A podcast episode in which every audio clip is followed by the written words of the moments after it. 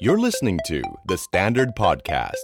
the eye opening experience for your ears. The Power Game กับผมสอละคนอดุญญานนท์คุยการเมืองเป็นเรื่องสนุก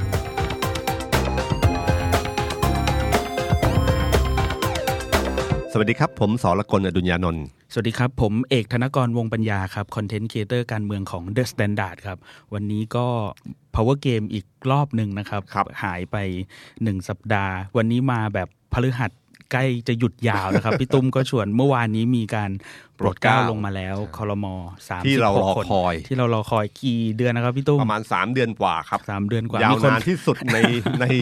ในในรัฐบาลในระบอบประชาธิปไตยนะค แต่ รับ ท่านนายกบอกว่าไม่ยาวนะครับ ก็เป็นไปตามขั้นตอนอยู่นะครับ มีคนไปนับบอกว่าร้อยแปดวัน นายกไม่แปลกหรอกครับ เพราะนายกจำได้ไหมครับ ที่เขาบอกว่าเอ่อจะทำตามสัญญาขอเวลาอีกไม่นาน อ๋อ ไม่นานของเขานี่คือ 5 ปีกว่า โอเคครับ ครับ ยอม ฉะนัน ฉะนั้นเวลาเพียงแค่ประมาณเพียงแค่ร้อยวันสามเดือนเนี่ยมันยิ่งต้องไม่นานครับ เพราะว่าห้าปียังไม่นานเลยอะนะครับ ครับ ครับ เข้าใจว่าวันนี้พี่ตุ้มมีหลายเรื่องมากที่จะมาขยี้ขยม เขย่าให้เราฟังนะครับ คือหลังจากเราคอมานาน ค ก็ รับผม ขอวิพากษ์วิจารณ์สักนิดนึงนะครับ ครับ คือคือหลังจากที่โปรดเกล้ารายชื่อรัฐมนตรีทั้งหมดมาแล้วนะครับ ก็หลังจากนั้นก็คงใช้เวลาอีกพักหนึ่งก็คงจะเอ่อขอเวลาที่จะเข้าไปถวายสัตว์ใช่ไหมครับ ใช่ครับ ครับ ตามรัฐธรรมนูญแล้วก็ต้องไปถวายสัตว์ก่อนถึงจะเริ่มทำหน้าที่ได้ พอวันนั้นเนี่ยปั๊บเนี่ยสิ่งที่เกิดขึ้นก็คือว่ารัฐบาลเก่าคือคือรัฐบาลของพลเอกประยุทธ์ ก็จะหมดอำนาจ แล้วก็รัฐบาลใหม่ที่โดยพลเอกประยุทธ์ก็จะมามีอำนาจนะครับ แล้วก็คอสชก็จะหมดอำนาจไป อันนี้สำคัญที่สุดนะครับ มาตรา44ที่เคยมีมาก็จะใช้ไม่ได้ เพราะคอสชหมดไปแล้ว ครับ นะครับ ไอ้ตรงเนี้ยคือสิ่งสำคัญที่สุดที่มันเป็นจุดเปลี่ยนผ่านที่น่าสนใจมากนะครับ พอหลังจากนั้นเสร็จปั๊บอีก 10ภายในเวลาไม่เกิน 15 วัน ครับ ก็จะมีการแถลงนโยบาย ซึ่งช่วงเวลานะเป็นช่วงเวลาที่ผมว่าเป็นวันนี้ที่รอคอยของของสภาผู้แทนของพรรคต่างพรรคฝ่ายค้านที่รอวันนี้มานานนะค ครัรับบ แล้ว เพราะ ส่ พ วน ลเอกประยุทธ์จะต้องเข้าสภา ใช่ครับ แล้วส่วนนักข่าวก็เป็นวันนี้ที่รอคอย แล้วก็น่าจะ ครับ ตีสองตีสามจะได้กลับบ้านกันนะครับ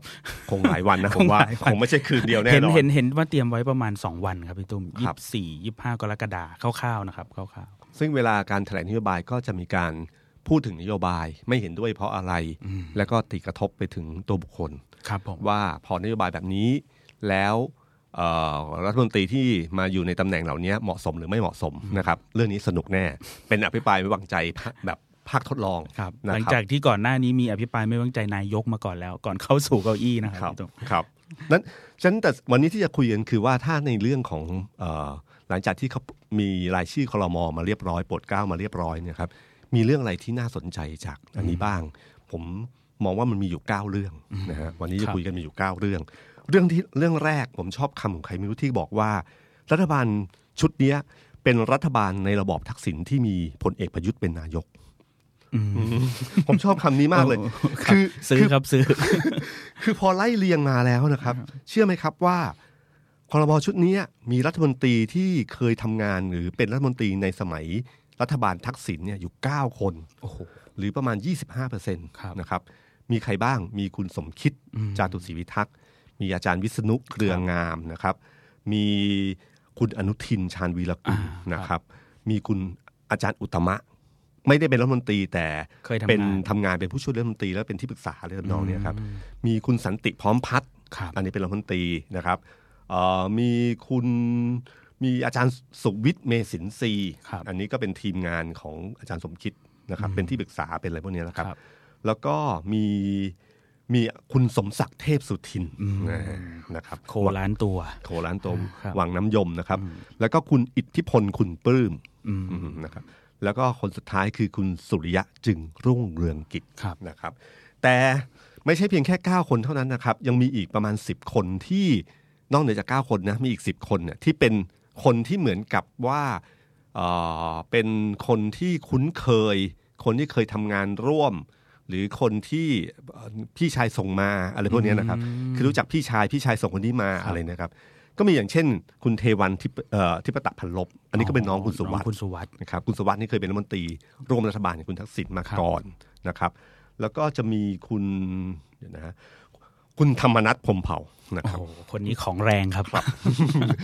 คุณธรรมนัทนี่เคยอยู่ไทยรักไทยมาก่อนนะฮะ อืม เคยเป็นเอ่อไทยรักไทยตั้งแต่ร่มต้นๆนะฮะ ครับ ยุทธศาสตร์กทมนะฮะเขาเคยอยู่กลุ่มนี้มา โอ้ นะครับ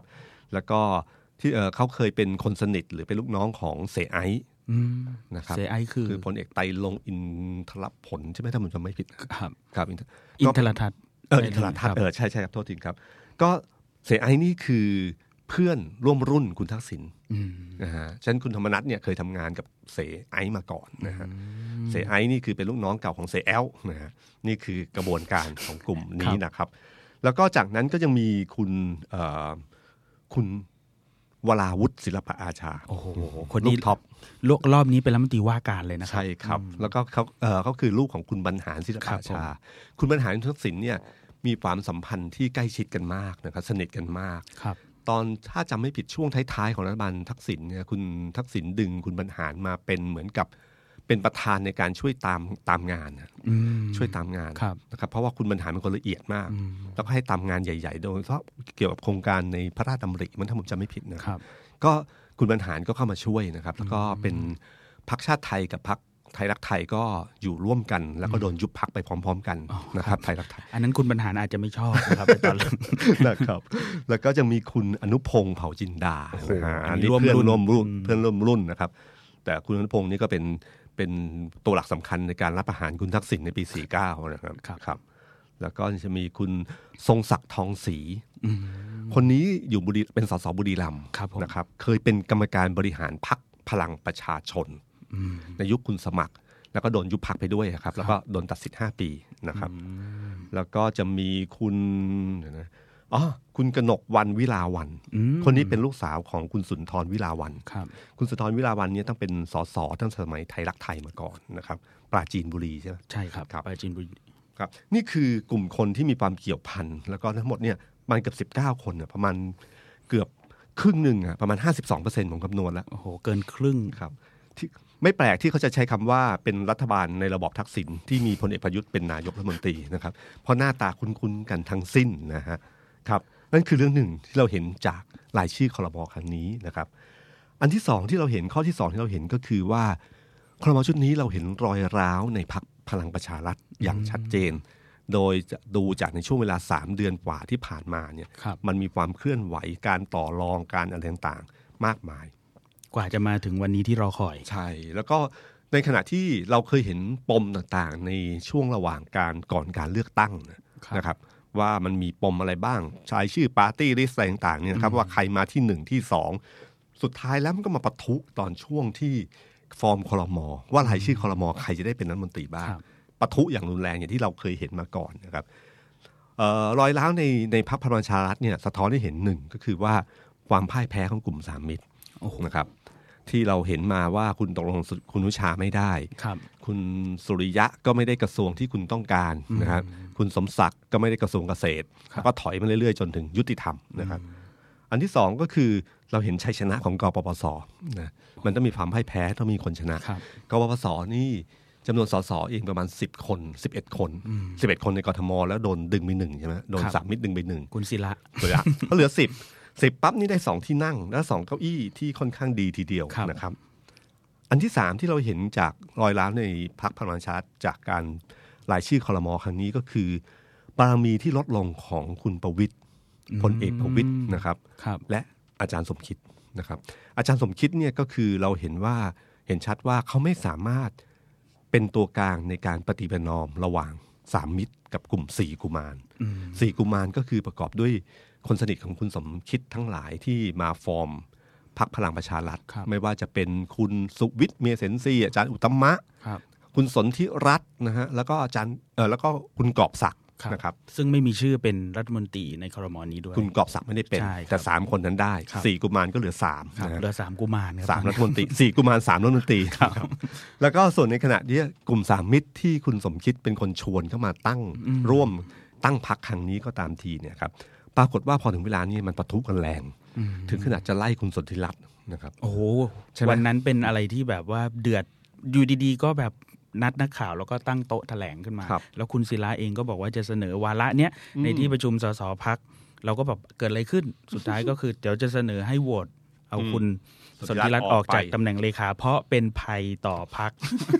แรง ใช้ นะ คำ ครับ ใช้คำนี้เลยนะครับ ใช้คำแรงมาก ครับ นะครับ แต่วันนั้นน่ะคือเป็นวันที่เห็นชัดว่าคุณสมคิดไม่สามารถจะประนีประนอม ระหว่างสองกลุ่มที่เขาดึงกันมาตั้งพรรคได้ ครับ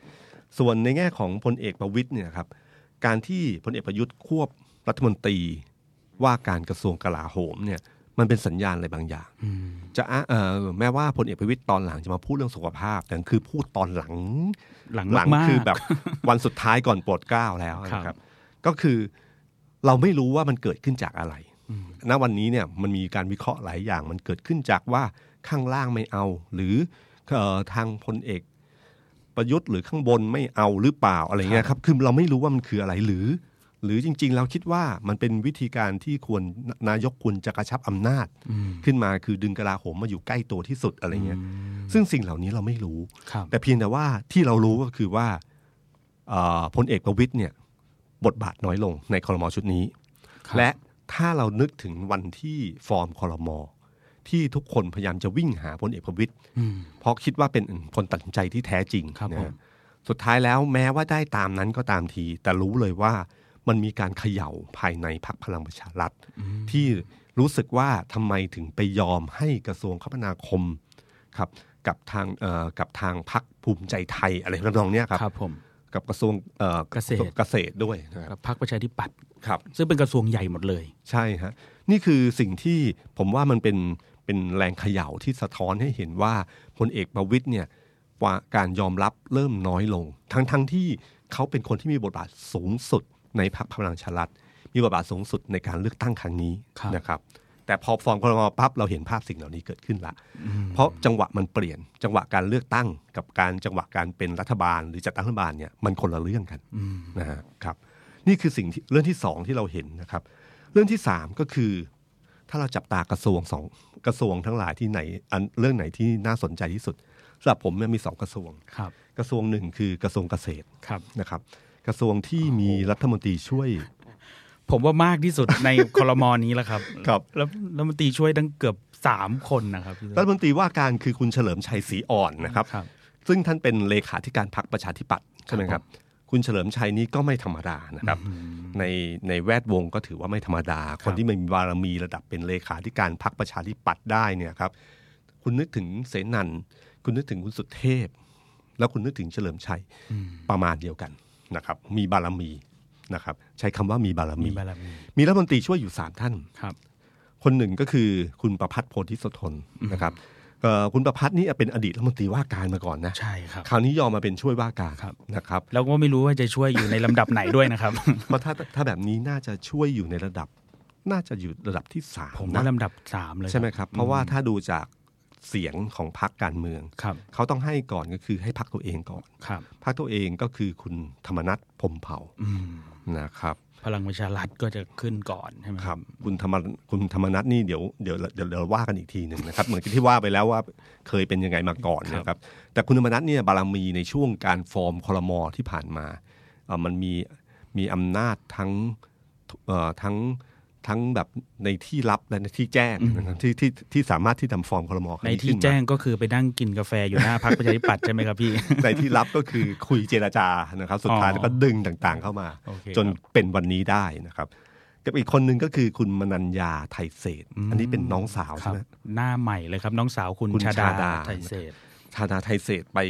ลองเซิร์ช Google ดูแล้วกันนะครับ ว่าเป็นยังไงบ้าง โอ้เยอะมากครับ ครับ เรื่องราวของท่านก็เยอะทีเดียวนะครับฉะนั้นมีคนถามว่าเวลาถ้าเกษตรกรเนี่ยปัญหา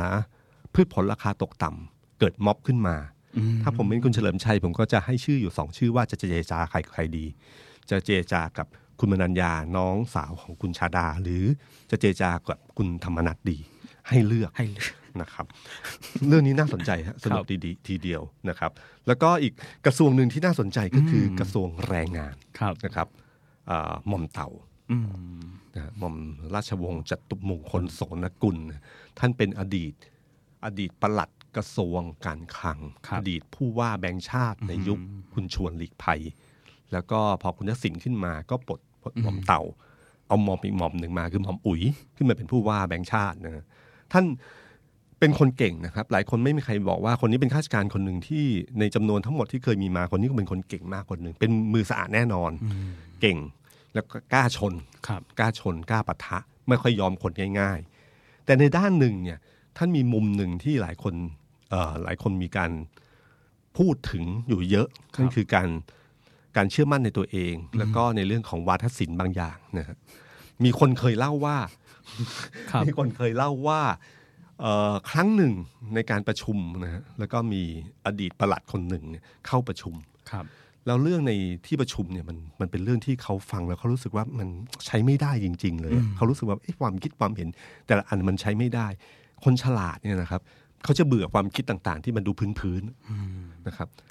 เขาก็เลยพูดไว้คำหนึ่งบอกว่าเนี่ยผมเพิ่งนั่งรถผ่านลังสิตมานะครับ ผมสงสัยมานานแล้วว่าวายมันหายไปไหน นะครับ ครับนี่คือนี่คือวาทศิลป์แบบ ครับ อะไรประมาณเนี้ยครับ ซึ่งผมนึกถึงนะครับว่าเวลาถ้าท่านจะต้องไปเจรจากับกับ มอบแรงงาน มอบแรงงานเนี่ยมันจะเป็นยังไงนะ ครั นึ บ กนึกนึกไม่ออกนี่เรื่องคือเรื่องที่น่าจับตามองจาก มีมีมีคนบอกว่าหม่อมเต่าเนี่ยมา ครับเป็นรัฐมนตรีกระทรวงแรงงานเขามักจะมีฉายาใช่ไหมครับ ครับ พี่ตุ้มก็คือเป็นจับกัง เออจับกลางหนึ่ง เออจับกังหนึ่งจากหม่อมวันเดี๋ยวเดี๋ยวจะเปลี่ยนสถานะเป็นจับกัง จับกลางหนึ่ง พี่ตุ้มผมผมมีกระทรวง ครับ หนึงที่ผมชอบมากอยู่เหมือนกันคือกระทรวงวัฒนธรรมครับพี่ตุ้ม อ่า กระทรวงวัฒนธรรมเนี่ยเป็นเหมือนกับพี่น้องเป็นหมดเลยครับพี่ตุ้มก็คือคุณสนธยาก็เคยเป็นรัฐมนตรีกระทรวงวัฒนธรรม ใช่ แล้วก็ภรรยาของคุณสนธยาก็คือคุณสุกุมลคุณปื้มก็เคยเป็นรัฐมนตรีวัฒนธรรม ครับ วันนี้คุณอิทธิพลมาเป็นก็คือน้องชายของคุณสนธยา ครับ เพราะฉะนั้นตระกูลคุณปื้มเกือบครบ แล้วฮะ เป็นรัฐมนตรีกระทรวงวัฒนธรรมครับ ต่อไปจะเปลี่ยนเป็นนามสกุลวัฒนธรรม วัฒนธรรม เป็นวัฒนธรรมหนึ่งวัฒนธรรม แอบ สองวัฒนธรรมสาม แอบชอบครับพี่พอพอตอนดูอ่ะโอ้โห เออ คุณ แต่จริง คุณ นะ ใช่ครับ คุณปื้มสามคนแล้วครับในกระทรว ทำ ง ไมถึงเขาชอบกระทรวงนี้นะน่าสนใจนะ น่าสนใจครับ กระทรวงนี้มันดียังไงนะ อืม ถึงวัฒนธรรมนะครับ แล้วแล้วภรรยาของป่าเหนาะก็คือคุณอุไรวันเทียนทองเนี่ยเคยเป็นทั้งสองรอบเหมือนกันครับ เออ เออกระทรวงนี้มันยังไงนะ เนาะ ครับ ครับ เดี๋ยวไปหาคำตอบกันครับฝากพี่ตุ้มนะครับ ถ้า ไม่ เป็นใช่ผม กระทรวงเขาเรียกกระทรวงวัฒนธรรมคุณปลื้ม เกิดว่าทำใหม่ในกระทรวงนี้ขึ้นมานะครับ ครับ ครับ เรื่องที่สี่ที่น่าสนใจก็คือว่า เป็นที่รู้กันอยู่ว่ารัฐบาลชุดนี้เป็นรัฐบาลที่เสียงปริ่มน้ำมากๆนะฮะมีอยู่ประมาณ 254 ใช่ไหมครับ ครับผม ครับ ถ้าตัดคุณชวนหลีกภัยเป็นหนึ่ง เพราะว่าเป็นประธานสภาต้องงดออกเสียงโดยมารยาททำไงก็ไม่ได้ออกเสียงไม่ได้ ก็จะเหลืออยู่ประมาณ 253 เสียงนะครับ ฝ่ายค้าน 246 46 ครับ นะครับ 246 ถ้าตั้งผมผมสังเกตเห็นก็คือว่าเราเห็นตั้งแต่วันแรกที่การเลือกประธานสภาแล้ว โดยเฉพราะตอนช่วงคุณสุชาตินะครับ ตอน ครับ เป็นรองประธานสภาคนที่หนึ่งนะครับ ระหว่างคุณสุชาติตันเจริญกับของอนาคตใหม่อะครับ คุณเยาวลักษณ์ อ่าที่คะแนนเบียดกันมากจน ค แบ รับบ โหแบบผมว่าคุณสุชาติแบบต้องต้องดมยาดมอะคะแนนมันใกล้กันมากนะครับ เสียงปริ่มน้ำน่ากลัวมากนะครับ และมันเห็นชัดเจนคือเมื่อคืนนี้เมื่อคืนที่ผ่านมา ครับ นะครับ คืนวันพุธ มีการคุยกันเรื่องจะตั้งกันมาที่การวิสามันพิจารณาศึกษาร่างข้อบังคับการประชุม ครับ ซึ่งทางพรรคฝ่ายค้านน่ะเสนอให้เป็นกรรมาธิการ เต็มสภา เต็มสภา ครับ เต็มสภาก็หมายถึงว่าทุกคนเป็นกรรมาธิการหมด อืม คือเสนอทีเดียวแล้วให้มันจบไปเลย ครับ ฟังเหมือนง่ายแต่จริงๆมันยาก เพราะว่าทุกคนมีอำนาจทั้งสิ้น ครับ ตามติดก็จะตั้งกรรมาธิการขึ้นมาชุดหนึ่งมีจำนวนคนสักประมาณสิบกว่าคนยี่สิบคนสามสิบคนก็แล้วแต่เนี่ยครับแล้วก็ประชุมกันแล้วค่อยเอาเข้ามาอีกทีหนึ่ง ครับ แต่ฝ่ายค้านให้ตั้งกรรมาธิการเต็มสภา ปรากฏว่าที่ผมเห็นจากข่าวนะก็คือว่ามันมีการพยายามคุณชวนพยายามจะเหมือนกับเหมือนกับว่า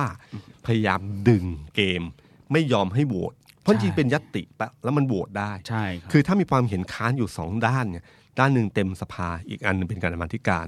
ก็โหวตกันเลย ครับ ใครชนะก็เป็นไปตามนั้น นี่คือเป็นระบบปกติใช่ไหมครับ เมื่อวาน เมื่ นี้ อวานเป็น เมื่อวานนี้บรรยากาศก็ช่วงท้ายๆนะครับ ก่อนจะสามทุ่มอะครับพี่ตุ้มเพราะว่าวันพุธเนี่ยสภาจะประชุมกันตั้งแต่บ่ายครึ่งถึงสามทุ่มโดยปกติแล้ว ครับ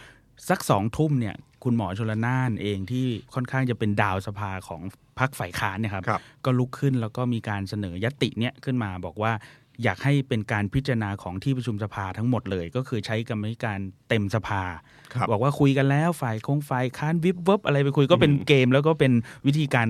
พูดคุยเขาในสภานะครับ ครับ คุณชวนก็พยายามดึงอยู่ตลอด อืม มีการพยายามจะไกล่เกลี่ยมีการพยายามบอกว่า เดี๋ยวไปคุยกับประธานกรรมาธิการยกร่างก็คือคุณเอ่อ ที่อยู่คุณวิเชียนชวลิตที่อยู่พักพลังประชารัฐอะไรอย่างเงี้ยครับ สุดท้ายก็ยื้อกันไปยื้อกันมา ก็อยากจะให้โหวตให้ได้ฝ่ายค้านครับ แต่สิ่งที่เห็นชัดเจนเลยก็คือว่าฝ่ายค้านเองก็ลุกขึ้นต่อว่าคุณชวนค่อนข้างหนักอยู่พอสมควรว่าทำไมไม่โหวตเลย เพราะว่าในเมื่อมันมีความเห็นแย้ง ในความหมายของคุณพิเชษเชื้อเมืองผ่านเมื่อวานนี้ก็บอกว่าท่านประธานจะชิงปิดสภาใช่ไหม เห็นใช่ไหมว่าฝ่ายตัวเองเนี่ย น้อย น้อย ถ้าโหวตเนี่ยคือแพ้ ครับ แล้วอย่างที่เราเคยเห็นการโหวตอะครับพี่ตุ้มมันไม่มีเครื่องกลนะครับ มันก็ต้องใช้วิธีการอะไรบางอย่างที่ต้องแสดงให้เห็นด้วยว่าตัวเองออกเสียงอะไรอะไรอย่างเงี้ยครับบัตรน้ำเงินบัตรอะไรอย่างเงี้ยก็มีกลไกอันเนี้ยเพิ่มขึ้นมา แต่สิ่งสำคัญที่สุดผมว่าไม่ใช่วิธีการหรอก จริง ๆ แล้วต่อให้ใช้วิธีอะไรเมื่อวานเนี้ย ก็ ถ้าคนชวนออกมาขนาดเนี้ยแสดงว่าเสียง รัฐบาล แล้วจริง ๆ ก็คือมัน เออมันเป็นไงภาพเป็นไงครับ มันก็โล่งๆอะครับ ครับ แอร์ก็หนาวหนาวพักพักของคุณ ของรัฐบาลทั้งหลาย ครับพักของคุณดำรงพิเดชก็คือพักรักผืนป่าเนี่ยถึงขนาดต้องใส่ปอกเอ่อผ้าผ้าผ้าอยู่ตลอดเวลาเมื่อวานท่านก็ใส่อีกรอบหนึ่งครับ ก็แอร์ค่อนข้างหนาวคนค่อนข้างหายไป จำนวนของพักร่วมพักร่วมรัฐบาล น้อยครับเมื่อวาน น้อยใช่ไหมครับ คือผมเข้าใจ จะเป็นเรื่องของการที่มีรัฐมนตรีใหม่และไปแสดงความยินดี อาจจะเป็นอย่างนั้นก็ได้ครับพี่ตุ้ม ครับแต่หมายถึงว่าสสหายไปเยอะ หายไปเยอะครับ คือก็จะหนักขาเรียกหนักซ้ายหนักขวาครับ พูดง่ายๆก็คือว่าฝั่งฝั่งอนาคตใหม่เพื่อไทยก็จะอยู่กันเป็นกลุ่มก้อนใหญ่อพอแผ่นกล้องมาทางอีกฝั่งหนึ่งก็ค่อนข้างจะโล่งแล้วเดี๋ยวนี้เดี๋ยวนี้เดี๋ยวนี้เช็คง่ายครับพี่ตุ้ม เพราะเขา เพราะที่ที่นั่งเป็นสีครับเออสีนี้เป็นพักนี้ สีนี้เป็นสีฟ้าเป็นภูมิใจไทย สีนี้พลังประชารัฐนะสีนั้น คือ อ คือตามติดมันจะมีระบบในสภาเนี่ยทุกพักเขาจะมีวิปใช่ไหมฮะ ใช่ครับ คือวิปเนี่ยเขาจะรู้ว่าวิปแต่ละคนเนี่ยกี่เสียงกี่เสียงที่เขาดูแลอยู่ เพื่อให้ดูแบบชัดเจนขึ้นฉะนั้นผมว่าเขาคงเช็คแล้วล่ะคือไม่ว่าจะเช็คด้วยลายเช็คด้วยอะไรก็ตามที หรือการนับคนหรืออะไรก็ตามทีเนี่ยเขารู้แล้วว่าจำนวนมันเท่าไหร่ แล้วมันมีการส่งสัญญาณ ครับ พอส่งสัญญาณปั๊บมันก็รู้เลยว่าถ้าท่านประธานเริ่มดึงเนี่ยเมื่อไหร่ แปลว่าเสียงเนี่ยน่ากลัวฉะนั้นพอการให้ปิดประชุมแล้วมาให้โหวตวันรุ่งขึ้นมาระดมผลได้นะครับ วันนี้ปรากฏว่าผลที่ออกมาก็คือว่าชนะกันปรากฏว่าฝ่ายรัฐบาลชนะก็คือว่าให้ตั้งกันมาที่การไม่ให้เต็มสภาสองร้อยสี่สองต่อสองร้อยสามสิบสองชนะกันสิบก็จริงนะครับ แต่สองสี่สองเนี่ยต่ำต่ำกว่าจำนวนเต็มของเสียงของพรรคร่วมรัฐบาลคือ 254 หรือ 253 ที่ตัดคุณชวนไปเนี่ยหายไปประมาณ 9 คนนะครับเอ่อโทษทีครับหายไปประมาณประมาณ 11 คน 11 คน ครับ นี่คือครั้งแรกนะนี่คือแค่เริ่มต้นนะ โอ้โหนี่ข้อบังคับของตัวเองนะครับ ครับ แล้วมันจะมีอย่างนี้อยู่เรื่อยๆ และมันจะมีทั้งเรื่องใหญ่เรื่องเล็ก เรื่องใหญ่ที่แพ้ถึงขั้นลาออก กับเรื่องเล็ก ๆ ตั้งกันบรรการแล้วโดนดึงเกม เหมือนกับถ้านึกถึงวันแรกที่เลือกตั้งประธานสภาครับ พอพอพักพลังประชารัฐพลาดขึ้นมาปั๊บสุดท้ายแล้วคุณก็ได้คุณชวนหลีกภัยเป็นนายกเอ้ยเป็นประธานสภาของพรรคประชาธิปัตย์เกมพวกนี้มันจะมีอยู่ตลอดเวลาของในสภา มีทั้งเกมใหญ่ถึงขั้นลาออก ยุบสภา กับเกมเล็กๆ ที่คุณชิงเหลี่ยมแล้วแพ้ แต่มันจะเป็นปมต่อไปในในระยะยาวเหมือนประธานสภาที่ที่เป็นอยู่ในวันนี้ครับ รบ นี่คือสิ่งที่เห็นชัดว่าเสียงปิ่มน้ำของเขามีปัญหาแน่นอนนะครับนำมาสู่ข้อที่5ครับข้อที่ 5 ก็คือว่าวิธีการแก้เกมอันนี้ก็คือ ด้านหนึ่งก็คือคนที่เป็นรัฐมนตรีกับคนที่เป็นสสที่มันทับซ้อนกันอยู่นะครับ รบ รัฐมนตรีพอใช้อำนาจบริหาร หรือต้องไปใช้เวลาในการบริหาร เวลาที่ประชุมสภาสองวันเนี่ยมันเสียเวลาไป 40เปอร์เซ็นต์สี่สิบเปอร์เซ็นต์ของการทำงาน 5 วันสองในห้าประมาณสี่สิบเปอร์เซ็นต์ที่คุณจะต้องมาปักหลัก เพราะไม่รู้ว่าโหวตเมื่อไหร่ฉะนั้นวิธีการที่ง่ายที่สุดอันหนึ่งที่เขาใช้กันในอดีตก็คือว่าคนที่เป็นรัฐมนตรีส่วนใหญ่จะเป็นปาร์ตี้ลิสต์แล้วปาร์ตี้ลิสต์เนี่ยจะลาออกจากอพอเป็นรัฐมนตรีปั๊บก็ลาออกจากปาร์ตี้ลิสต์เพราะจะได้เลื่อนคนเข้ามาแทน แล้วคนคนนั้นก็ทำหน้าที่ในสภา รัฐมนตรีก็ไม่ต้องวุ่นไปทำหน้าที่ของบริหารปกตินะครับ ซึ่งตามติดแบบนี้มันควรจะใช้ในครั้งนี้อย่างยิ่งนะครับ ใช่ครับ แต่บังเอิญที่ว่าหนึ่งสสเขตบางคนก็เป็นรัฐมนตรีใช่ไหมครับ ใช่ใช่ครับ อย่างคุณธรรมนัทเนี่ยเป็นสสพะเยาใช่ไหมครับ คุณอธิรัตน์รัตนเศษก็เป็นสสโคราช ครับ ครับ มีหลายคนเลยที่เป็นแบบนี้นะครับ แล้วคนบางคนคือพ่วงของการเป็นหัวหน้าพักเลขาธิการพักอยู่ ซึ่งมันต้องเป็น เป็นคนที่อยู่ในสภาที่กลุ่มอยู่ข้างล่างอยู่ เข้าใจ หมือนกัน ว่าคุณเฉลิมชัยศรีอ่อนเองก็เป็น ใช่ เขตนะครับ ที่ประจวบคีรีขันธ์ ครับ ครับ เนี่ยเยอะมากเลยครับ ในพลังประชาพังพลังประชารัฐก็เยอะนะครับ อืม ฉะนั้นในส่วนของพรรคอื่นๆเนี่ยเขาจัดการกันเอง ซึ่งบางคนอาจจะไม่ลาออกอะไรก็ตามทีพลังประชารัฐอะปัญหาคือว่าปาร์ตี้ลิสส่วนใหญ่เนี่ย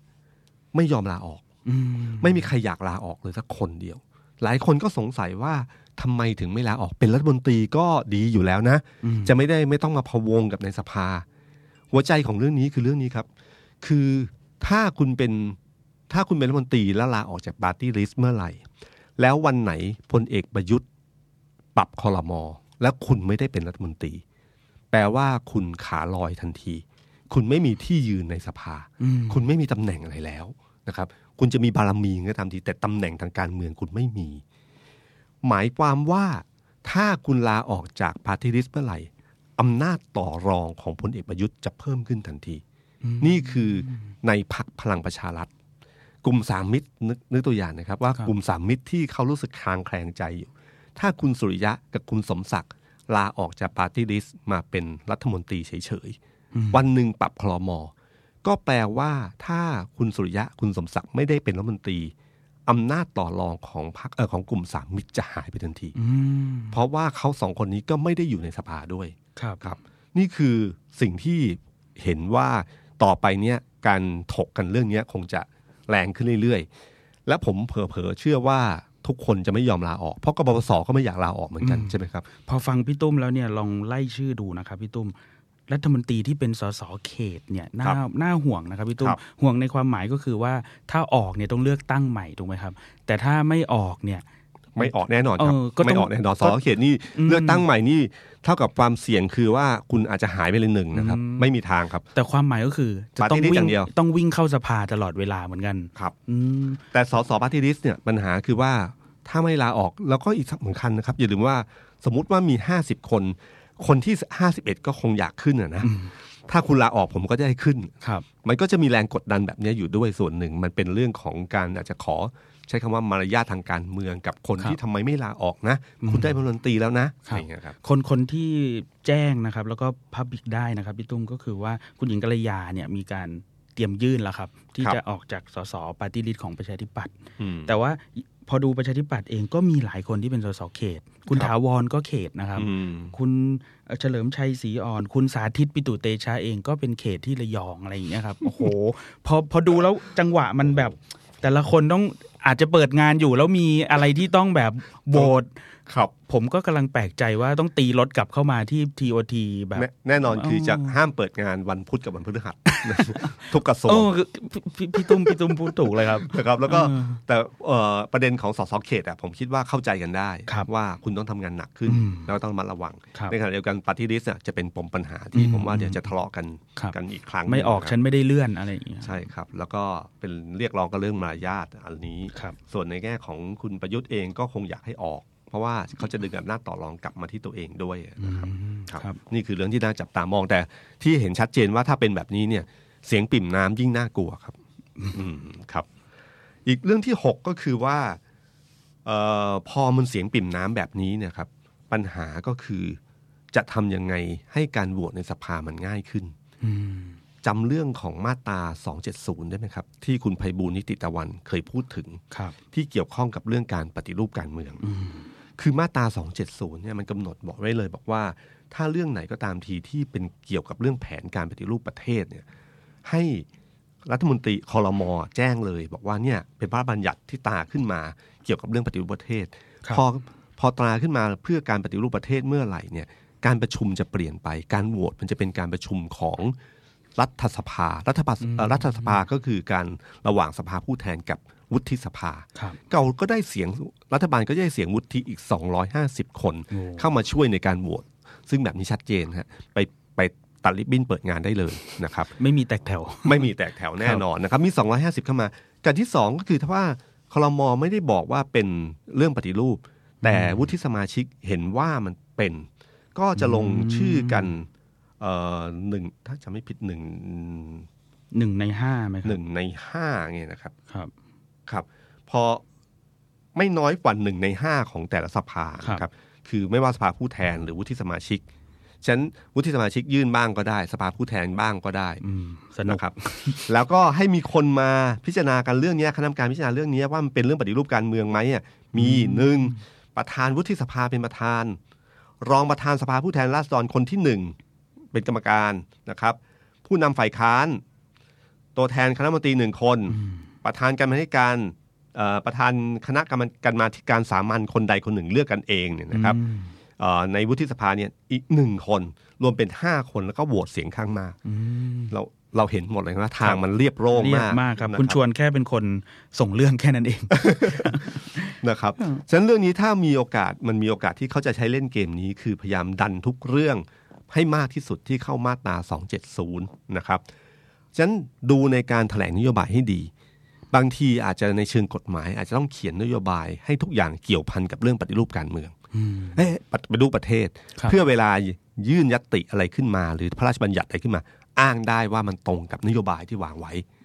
ดูขอเกี่ยวเรื่องนี้ดีๆนะครับ ว่าถ้าเขาเขียนอะไรแล้วพยายามผูกแต่ขอเกี่ยวนี้ไปเรื่อยๆ ก็แปลว่าเขาเตรียมเล่นมาตรา 270 แล้ว โอ้น่าสนใจมาก นะครับลองไปดูเรื่องนี้ดีๆนะครับ แต่เรื่องนี้ต้องดูนะครับว่าจะใช้ได้ทุกเรื่องหรือเปล่า เพราะเองอาจารย์วิษณุเองแกก็เขินมากกับเรื่องนี้อยู่เหมือนกัน อ๋อแกเขินด้วยเหรอครับ ครับ ครับ ผมจำได้ว่าตอนที่คุณไพบูลย์เสนอเรื่องนี้มาเนี่ยอาจารย์วิษณุบอกเลยบอกว่าเอ่อกฎหมายใดที่รัฐบาลบอกว่าเป็นกฎหมายปฏิรูปต้องประชุมร่วมกันอยู่แล้ว แต่มีบางฉบับที่ไม่ใช่กฎหมายปฏิรูป เช่น พรบงบประมาณเป็นต้น ดังนั้นไม่ใช่ว่าจะดึงสวมาร่วม หรืออันธพาลเสียงมากลากไป ใช้คำนี้เลยนะครับ เพราะรัฐธรรมนูญระบุแล้วว่าเป็นกฎหมายปฏิรูปต้องประชุมร่วม ไม่เช่นนั้นประชุมจะเป็นโมฆะอยู่แล้ว ครับ แต่ไปทำแบบนี้กับกฎหมายทุกฉบับไม่ได้ มาตราดังกล่าวจึงไม่ใช่ทางออกที่หมดจด ครับ แต่การมีเสียงข้างมากจึงจะเป็นทางออกที่หมดจด แต่เสียงข้างมากคราวนี้บังเอิญมันปริ่มน้ำมากเนี่ยนะครับ โอ้โห ที่ทำให้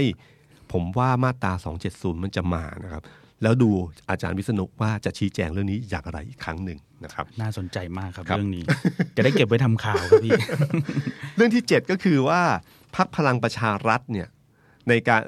มันจะเป็นเป้าหมายของพักฝ่ายค้าน ครับ คือรัฐบาลแม้จะประกอบด้วยพักหลายพักก็ตามที แต่โดยยุทธศาสตร์ที่จะต้องเขย่าเนี่ยเขาผมเชื่อว่าพักฝ่ายค้านจะเขย่าที่รัฐมนตรี หรือนายกรัฐมนตรีเอ่อรัฐมนตรีจากพักพลังประชารัฐ กับนายกพลเอกประยุทธ์มากกว่า ครับ ประชาธิปัตย์กับภูมิใจไทย ชาติไทยพวกเนี้ยผมคิดว่าถ้าไม่น่าเกลียดหรือไม่หนักหนาเกินไปเนี่ยคิดว่าพักฝ่ายค้านคงแตะๆเฉยๆแต่คงไม่ได้เป็นยุทธศาสตร์ที่เอาจริงเอาจังเท่าไหร่นัก เพราะว่าจริง ๆ ในเชิงเกมการเมือง มันก็ต้องมีการรักษาไมตรีไว้ เป้าคู่ชกของเราคือคือพลังประชารัฐ ครับ ประชาธิปัตย์กับภูมิใจไทยรักษาไมตรีไว้เผื่อวันหนึ่งเหตุการณ์มันเกิดอะไรขึ้นมา มันก็สามารถดึงกลับมาเป็นพวกกันได้ ครับ นะครับ อย่าทำให้ถึงขั้นไม่ไม่มองหน้ากันนั้นยุทธศาสตร์ของพรรคฝ่ายค้านผมเชื่อว่าเป้าหมายคือพลังประชารัฐนับจากนี้ไปนะครับ จะเห็นเรื่องนี้มากขึ้นเรื่อยๆเรื่อยๆ ครับ เรื่องที่8นะครับเรื่องที่ 8 ก็คือว่าแม้ว่าตอนนี้จะมีการโปรดเกล้าคณะรัฐมนตรีแล้วนะครับ แต่บรรยากาศโดยรวมเนี่ยเอ่อรัฐมนตรีครั้งนี้เป็นรัฐมนตรีที่มาจากการเลือกตั้งมาจากระบอบประชาธิปไตย ครับ ไม่ว่าจะมีข้อกังขาอะไรบ้าง แต่มันก็มาจากระบอบประชาธิปไตย แต่บรรยากาศโดยรวมเนี่ยครับมันยังไม่ค่อยประชาธิปไตยเหมือนที่เราเคยคุ้นเคย บรรยากาศพูดง่ายๆครับ ถ้าถามเรากันเองวันเนี้ยยังรู้สึกว่าไม่ต่างเลยนะครับพี่ตุ้มหมายถึงว่ารัฐมนตรีหลายคนก็หน้าเดิมอะไรก็หน้าเดิม นายกก็ หา คนเดิม รับ ดีลาท่านก็ยังบางทีก็ยังดุดุๆเหมือนเดิม ใช่ นะครับ แล้วก็ที่สำคัญที่สุดคือกรณีของจานนิว อื ที่ผมผมว่าอันนี้เป็นเป็นตัวอย่างที่สะท้อนอะไรบางอย่างอยู่เหมือนกันจานิวโดนทำร้ายร่างกายนะครับ แล้วก็ทุกคนก็มองออกพอสมควรว่ามันเป็นเกี่ยวเรื่องกับการเมือง ครับ เออคนที่โดนไม่ว่าคุณเอกชัยไม่ว่าจะเป็นฟอร์ดอะไรนะครับ ที่โดนมาหลายๆ คนเนี่ยโดนตีแล้วตีอีกตำรวจก็จับไม่ได้สักทีเนี่ย ครับ จนถึงกรณีจานิว จานิวอาจจะกระสะเทือนใจอยู่บ้างเล็กน้อย ตรงในจุดที่ว่าเขายังคนหลายคนยังมองเหมือนเขาเป็นนักศึกษาอยู่ แม้ว่าจะจบมาแล้วประมาณ ครับ ปีสองปีเนยนะครับ แต่คนยังรู้สึกว่าเขายังเป็นเด็ก แล้วเขาก็ไม่ได้มีลักษณะของการที่ใช้ถ้าผมใช้คำว่า กวนหรือเกลียนกับเหมือนคุณเอกชัยที่มีเอานาฬิกามาผูกเรื่องต่างๆเนี่ ครั ย บ จานิวเป็นเหมือนเด็กคนหนึ่งที่มีความมุ่งมั่นทางการเมือง ครับ อาจจะใช้คำใช้อะไรพวกนี้บ้าง แต่ดูไม่ค่อยมีพิษมีภัย พอเขาโดนตีหนักครั้งเนี้ย มันก็เลยเกิดเอฟเฟกต์ที่แรง ผลกระทบแรงมาก ครับ คนก็รู้รู้สึกเรื่องนี้เยอะ เออเราก็รู้ว่า ทุกครั้งที่โดนตีวงจรปิดมันต้องเสีย นะครับครั้งนี้ปรากฏว่าพอกระแสมันแรงววงจรปิดมันไม่เสีย ครับ นะครับกระแสทำให้วงจรปิดมันเปิดได้ โอ้โห นะครับ เป็นวงจร ห็ เปิดนะครับ ฮเริ่มเห็นมากขึ้นเรื่อย ๆ ว่าเส้นทางมันเป็นยังไงบ้าง แต่สุดท้ายแล้วก็คือเอ่อที่ที่ที่คิดว่ามันน่าจะเริ่มดี แต่สุดท้ายแล้วมันก็คือหนึ่งยังจับตัวไม่ได้แน่นอน ครับ นะครับ ทั้งที่วงจรปิดมันพอจับไปเรื่อย ๆ เนี่ย ผมจำได้ที่ระเบิดที่เอ่อสี่แยกลาดประสงค์นะครับ ครับ ระเบิดครั้งใหญ่ที่เอ่อเท้ามหาพรหมอะ อืม นะครับ ครับครับ อันนั้นยากที่สุดนะครับโอ้โห ยากมาก ๆ วางแผนดีตำรวจยังจับได้เลย อืม ไล่เช็คล็อกสัญญาณเสาโทรศัพท์โอ้โหตำรวจเก่งนะตำรวจไทยเก่งนะครับยืนยันนะครับยังจับได้เลย แต่ครั้งนี้เนี่ยวงจรปิดยังมองไม่เห็นเลยครับว่าสุดท้ายแล้วสุดท้ายแล้วเนี่ยไอ้เส้นทางที่หนีของมอเตอร์ไซค์สองคันเนี่ยไปที่ไหนไล่ย้อนกลับว่ามอเตอร์ไซค์นี้มาจากไหน สิ่งเหล่านี้ยังไม่เห็นนะครับ ผ่านมาหลายวันแล้วนะครับ ก็ยังจับไม่ได้ ประเด็นที่น่าสนใจก็คือว่าหลังจากที่โดนตีแล้วเนี่ยจานนิวก็เริ่มมีการพูดถึงเรื่องการเอ๊ะตำรวจจะรอบมาดูแลความปลอดภัยยังไงบ้างตำรวจก็เข้าไปจริง ๆ ว่าพร้อมจะดูแลความปลอดภัย แต่แลกด้วยการที่จานนิวเลิกยุ่งทางการเมือง อืม คือตำรวจพูดไม่เท่าไหร่พลเอกประวิตยมาย้ำคำนี้อีกคำหนึ่งเรื่องนี้อาจจะเป็นเรื่องปกติธรรมดาในช่วงเวลาคอสช 5 ปีที่ผ่านมา ครับ เหมือนจ่านิวที่เคยโดนทหาร อุ้มไปชัดๆ คนเห็น อ่า ไปหมด แล้วก็ปล่อยตัวออกมาแล้วก็บอกว่าโดนคุมผ้าเอาปืนจ่อยังไงบ้าง เคยมาแล้ว ครับ แต่มันเป็นบรรยากาศในช่วงเวลานั้น ซึ่งเราพอรู้สึกฝืนๆได้ แต่พอเลือกตั้งในระบอบประชาธิปไตยแล้วเรื่องเหล่านี้ยังเกิดขึ้น แล้วยังมาย้ำอีกทีพลเอกประวิตยยังมาย้ำอีกครั้งหนึ่งว่าก็ให้เลิกยุ่งการเมืองสิเรื่องก็แปลว่าเป้าหมายการตีมันเป็นคำตอบอะครับว่า เป้าหมายของการตีหัวจานิวครั้งนี้คืออะไร อืม แลกกับการรักษาความปลอดความปลอดภัยก็คือเลิกยุ่งการเมือง อืมนี่คือภาพที่มันมันหมนเทาอยู่ในบรรยากาศของประชาธิปไตยในวันนี้นะ มัน ครับ ดูไม่ได้หายไป มันดูจานิวก็ถูกเงื่อนไขเดิมก่อนที่จะมีประชาธิปไตยเหมือนเดิม ซึ่งการแสดงความคิดเห็นของจานิวเป็นเรื่องปกติของในระบอบประชาธิปไตยนะฮะ ครับ มาก ๆ เลย การแสดงความคิดเห็นการเคลื่อนไหว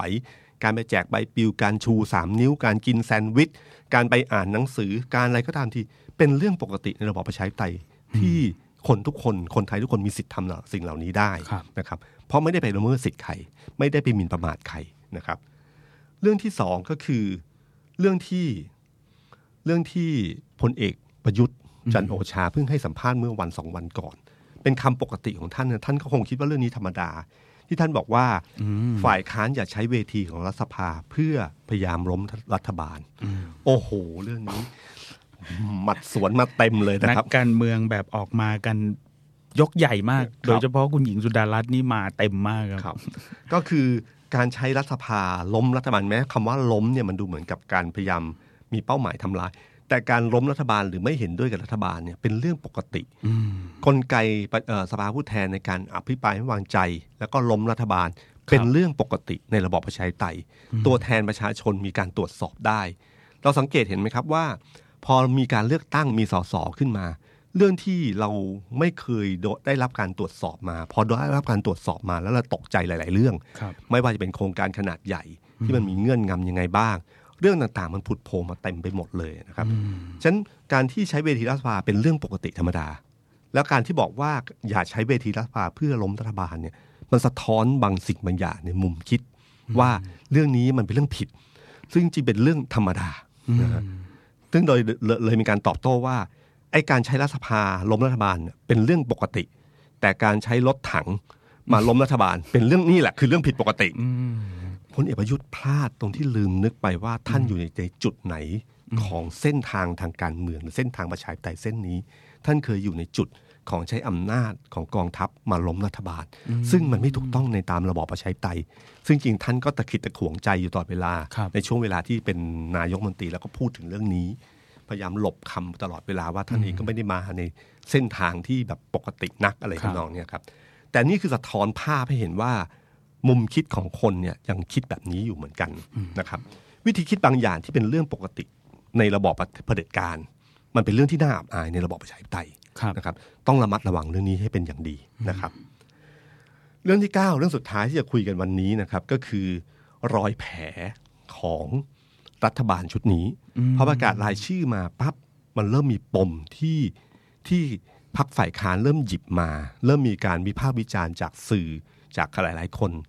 ไม่ว่าจะเป็นกรณีของร้อยเอกธรรมนัฐก็ตามทีนะครับ ที่จะโดนทั้งเรื่องของวันนี้ก็เริ่มชี้แจงแล้วนะค ครั รั บบ ผม เดี๋ยวก็ไปฟังกันดูนะครับว่าเป็นยังไงบ้าง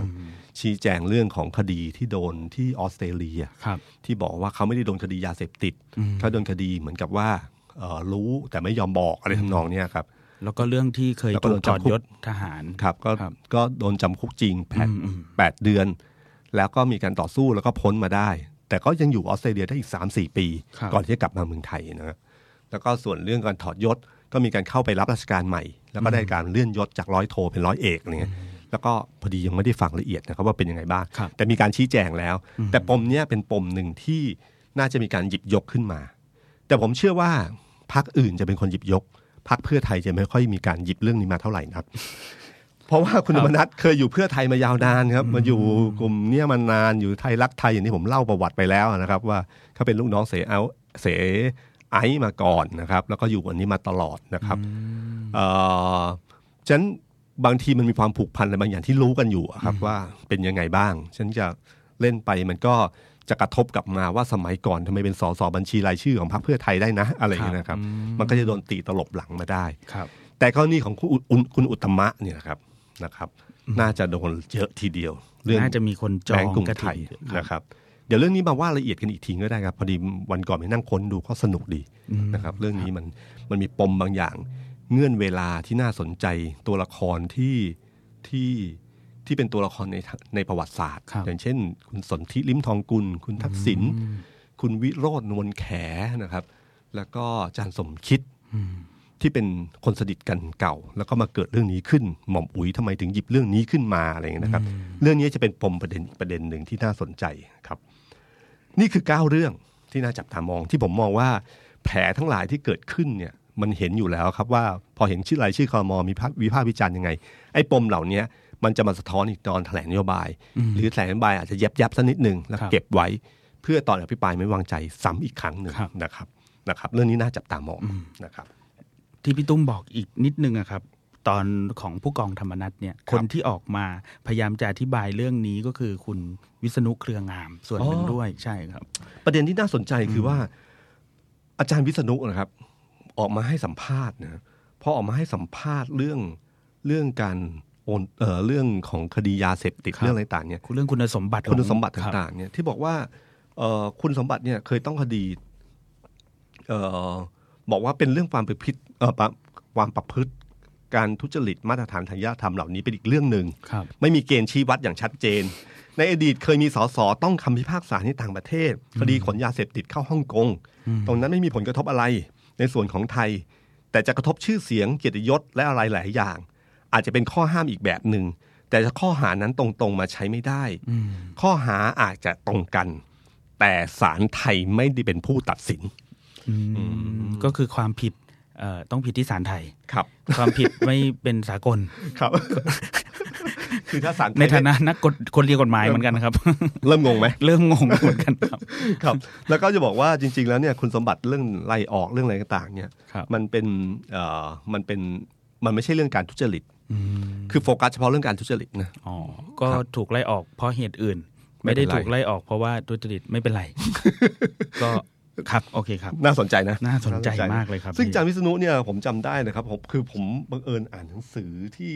ท่านเคยให้สัมภาษณ์ไว้นะครับ ครับ หนังสือฉะแฉเฉาวสองนะฮะซึ่งท่านให้สัมภาษณ์ไว้เมื่อประมาณวันเอ่อวันวันที่เดือนเอ่อประมาณต้นปี 50นะฮะมกราห้าศูนย์ ครับ ท่านพูดถึงเรื่องของเออพูดถึงเรื่องนักกฎหมายว่าตอนที่ทำหน้าที่นักกฎหมายในในรัฐบาลเป็นยังไงนะครับเพราะท่านยกตัวอย่างเอ่อท่านยกคำของเออพระบาทสมเด็จพระเจ้าอยู่หัวรัชกาลที่9นะบอกว่าทรงเตือนนักกฎหมายว่า ท่านผู้พิพากษาทั้งหลาย ท่านอยู่กับกฎหมายนานๆ ท่านอาจจะเวนะ นึกว่ากฎหมายเป็นอย่างเดียวกับความยุติธรรม ขึ้นชื่อว่ากฎหมายแล้ว คือตัวความยุติธรรม ดังนั้นต้องทำตามกฎหมาย ถ้าไม่ทำตามกฎหมาย แปลว่าไม่ได้ทำให้เกิดความยุติธรรม มันไม่ใช่นะ กฎหมายเป็นเพียงเครื่องมือหนึ่งไปสู่ความยุติธรรม คือท่านมองว่าความยุติธรรมเนี่ยสำคัญที่สุด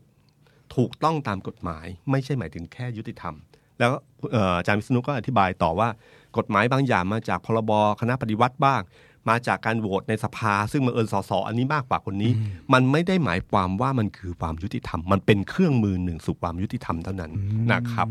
ฉะนั้นการตีความตามกฎหมายบางทีต้องนึกถึงว่าไอ้สิ่งเหล่านี้มันถูกต้องความยุติธรรมไหมแล้วก็ท่านพูดถึงเรื่องศีลธรรมพูดถึงอะไรพวกนี้ด้วย ซึ่งมันเป็นเรื่องสำคัญที่ทำให้สังคมไทยสังคมมันอยู่ได้ ครับ กฎหมายอย่างเดียวไม่ทำให้สังคมอยู่ได้นะครับ มันมีเรื่องอื่นๆอีกมากมายอาจารย์วิษณุเคยพูดครั้งหนึ่งเอ่อเคยเขียนในหนังสือของเล่าเรื่องผู้นำอะครับ ครับ เอ่ออาจารย์วิษณุพูดถึงอาจารย์สมภพโหตกิจ นี่เป็นนักกฎหมายรุ่นเก่าเลยนะครับ บอกว่าจริงๆเนี่ยนักกฎหมายมีอยู่สามแบบ แบบที่หนึ่งคือพวกเห็นเรื่องราวฟังข้อเท็จจริงปั๊บมองรู้เลยว่า อย่างนี้จะมีปัญหาอะไรต้องเผชิญ พวกนี้คล้ายๆ เครื่องเซฟตี้คัดสัญญาณเตือนก่อน ให้รู้ว่าอย่าทำอย่างนี้นะ ซึ่งเขาบอกว่ากลุ่มแบบเนี้ยนักเอ่อนักการเมืองไม่ค่อยชอบ อืม นะครับฉะนันมีกลุ่มที่สองคือเห็นข้อเท็จจริง และรู้ปัญหาแบบแรก แต่สามารถบอกได้ว่าถ้าจะทำให้ได้ต้องทำอย่างไร โอ้ นึกออกไหมฮะ คือเรื่องถ้าทำคุณตรงๆเขาท่านเอ่ออาจารย์วิษณุเปรียบเทียบเหมือนกับว่า ถ้าไปดอนเมือง แล้วบอกว่าจะต้องไปผลโยธินเท่านั้นไม่ใช่ผลโยธินปิด มันมีทางอื่นอีกนะ ซึ่งมันก็ถูกเหมือนกันก็ไปทางวิภาวดีก็ได้ ก็แบบเนี้ยครับ หาวิธี คืฝ่ายที่ มไป สองคือฮะแต่ถูกต้องตามกฎหมายนะ ครับ ไม่ได้ผิดนะครับ อืม แต่ถ้าแบบแรกมันมีปัญหาก็หาวิธีการอื่นที่ถูกต้องตามกฎหมาย เพื่อให้บรรลุเป้าหมายเหมือนกัน อืม ส่วนพวกที่สามเนี่ยคือพวกที่เห็นข้อเท็จจริง แล้วก็บอกปัญหาได้แบบพวกแรกนะฮะแล้วก็บอกวิธีการแก้ปัญหาหลีกเลี่ยงได้ โดยไม่ขัดกับไม่ขัดกับกฎหมายเนี่ยแบบพวกที่สอง อืม ขณะขณะเดียวกันก็เหนือชั้นไปอีกก็คือบอกได้ว่า พอลองใช้วิธาวิธีการที่สองนี้แล้ว ระวังว่าอาจจะถูกโต้กลับยังไง อืม คือ ล้ำไปอีก มามองล้ำอีกชั้นหนึ่งว่ามองปั๊บ ถ้าคุณใช้อันนี้ปั๊บเขาจะโต้กลับคุณยังไงบ้าง เถียงอย่างนี้ก็ให้ปิดช่องว่างโดยวิธีการนี้เสียนะครับ มีการนักกฎหมายกลุ่มเนี้ยไม่ใช่เซียนติดดินแบบพวกที่สองแต่เรียกว่าเซียนเหยียบเมฆ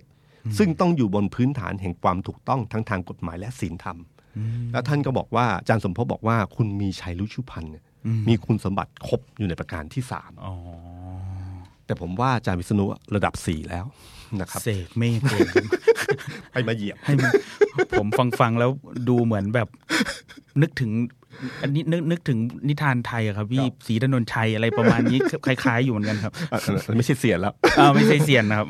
แต่ชอบนะ อันนี้ที่บอกว่าคือเซียนเหยียบเมฆคือเห็นเมฆแล้วเขาไปเหยียบ แต่นี่ไม่ใช่นี่เสกเมฆขึ้นมา ใช่ไหม ใช่ แล้วเราค่อยไปเหยียบที่หลัง เราค่อยไปเหยียบ ครับอาจารย์วิษณุนี่ผมว่าตะวันเนี้ยเหนือชั้นกว่าอาจารย์มีมีชัยแล้วนะครับครับ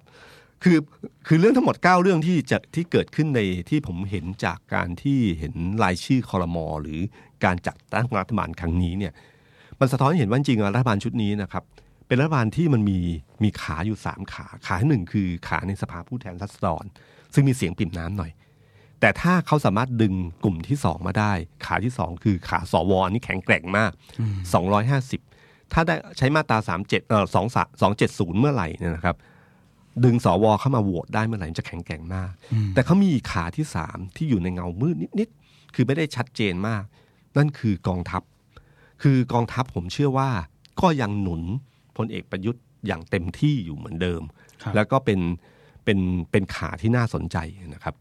รัฐบาลชุดนี้จะมีสามขาคล้ายๆ กับยุคพลเอกเปรม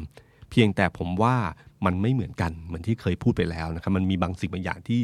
ไม่เหมือนบรรยากาศอะไรต่างๆเนี่ยมันไม่เหมือนเดิมแล้วนะครับ อยากจบท้ายด้วยเรื่องของขงจื้อฮะ ครับ คงจื้อนี่เคยบอกว่าเคยมีคนถามเขาว่าจะปกครองรัฐอย่างไรถึงจะดี คงจื้อบอกว่าหนึ่งจงปกครองให้ประชาชนน่ะมีอาหารบริเอ่ออาหารบริโภคอุดมสมบูรณ์สอง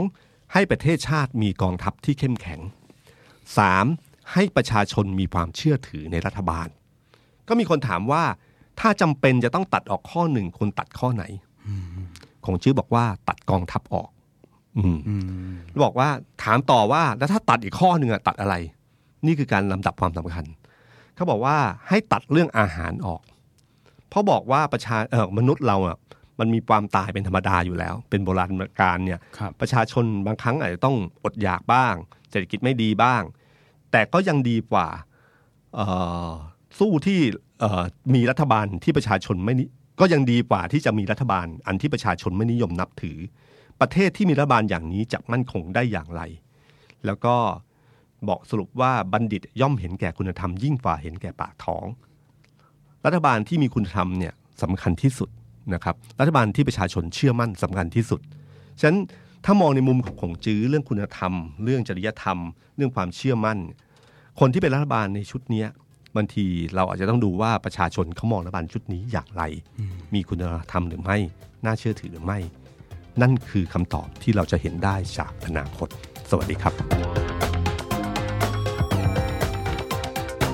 The Standard Podcast เปิดหูเปิดตา เปิดใจ เปิดโลก